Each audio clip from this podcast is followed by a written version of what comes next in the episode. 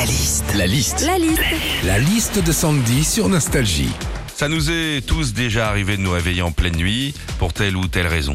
73% des Français déclarent se réveiller au moins une fois par nuit. Quand on se réveille là dans la nuit, ça c'est un, un nouveau thème de la liste de Sandy. Déjà, quand on est parent, Philippe, tu le sais, on peut se faire réveiller par le petit qui pleure parce Ouais. qu'il a fait un cauchemar. Alors, soit tu le rassures et tu lui dis que non, papa s'est pas fait manger par un crocodile et tu lui dis d'aller se recoucher, soit tu lui proposes de dormir avec toi. Bon, par contre, faut pas avoir peur de finir la nuit avec un pied sur la tête, de la baffe sur le bras et une fesse dans le vide.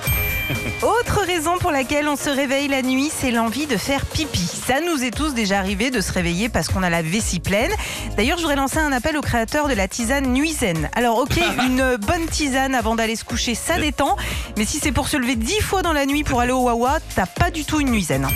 La nuit, ça arrive aussi qu'on se réveille parce que celui ou celle avec qui on dort ronfle.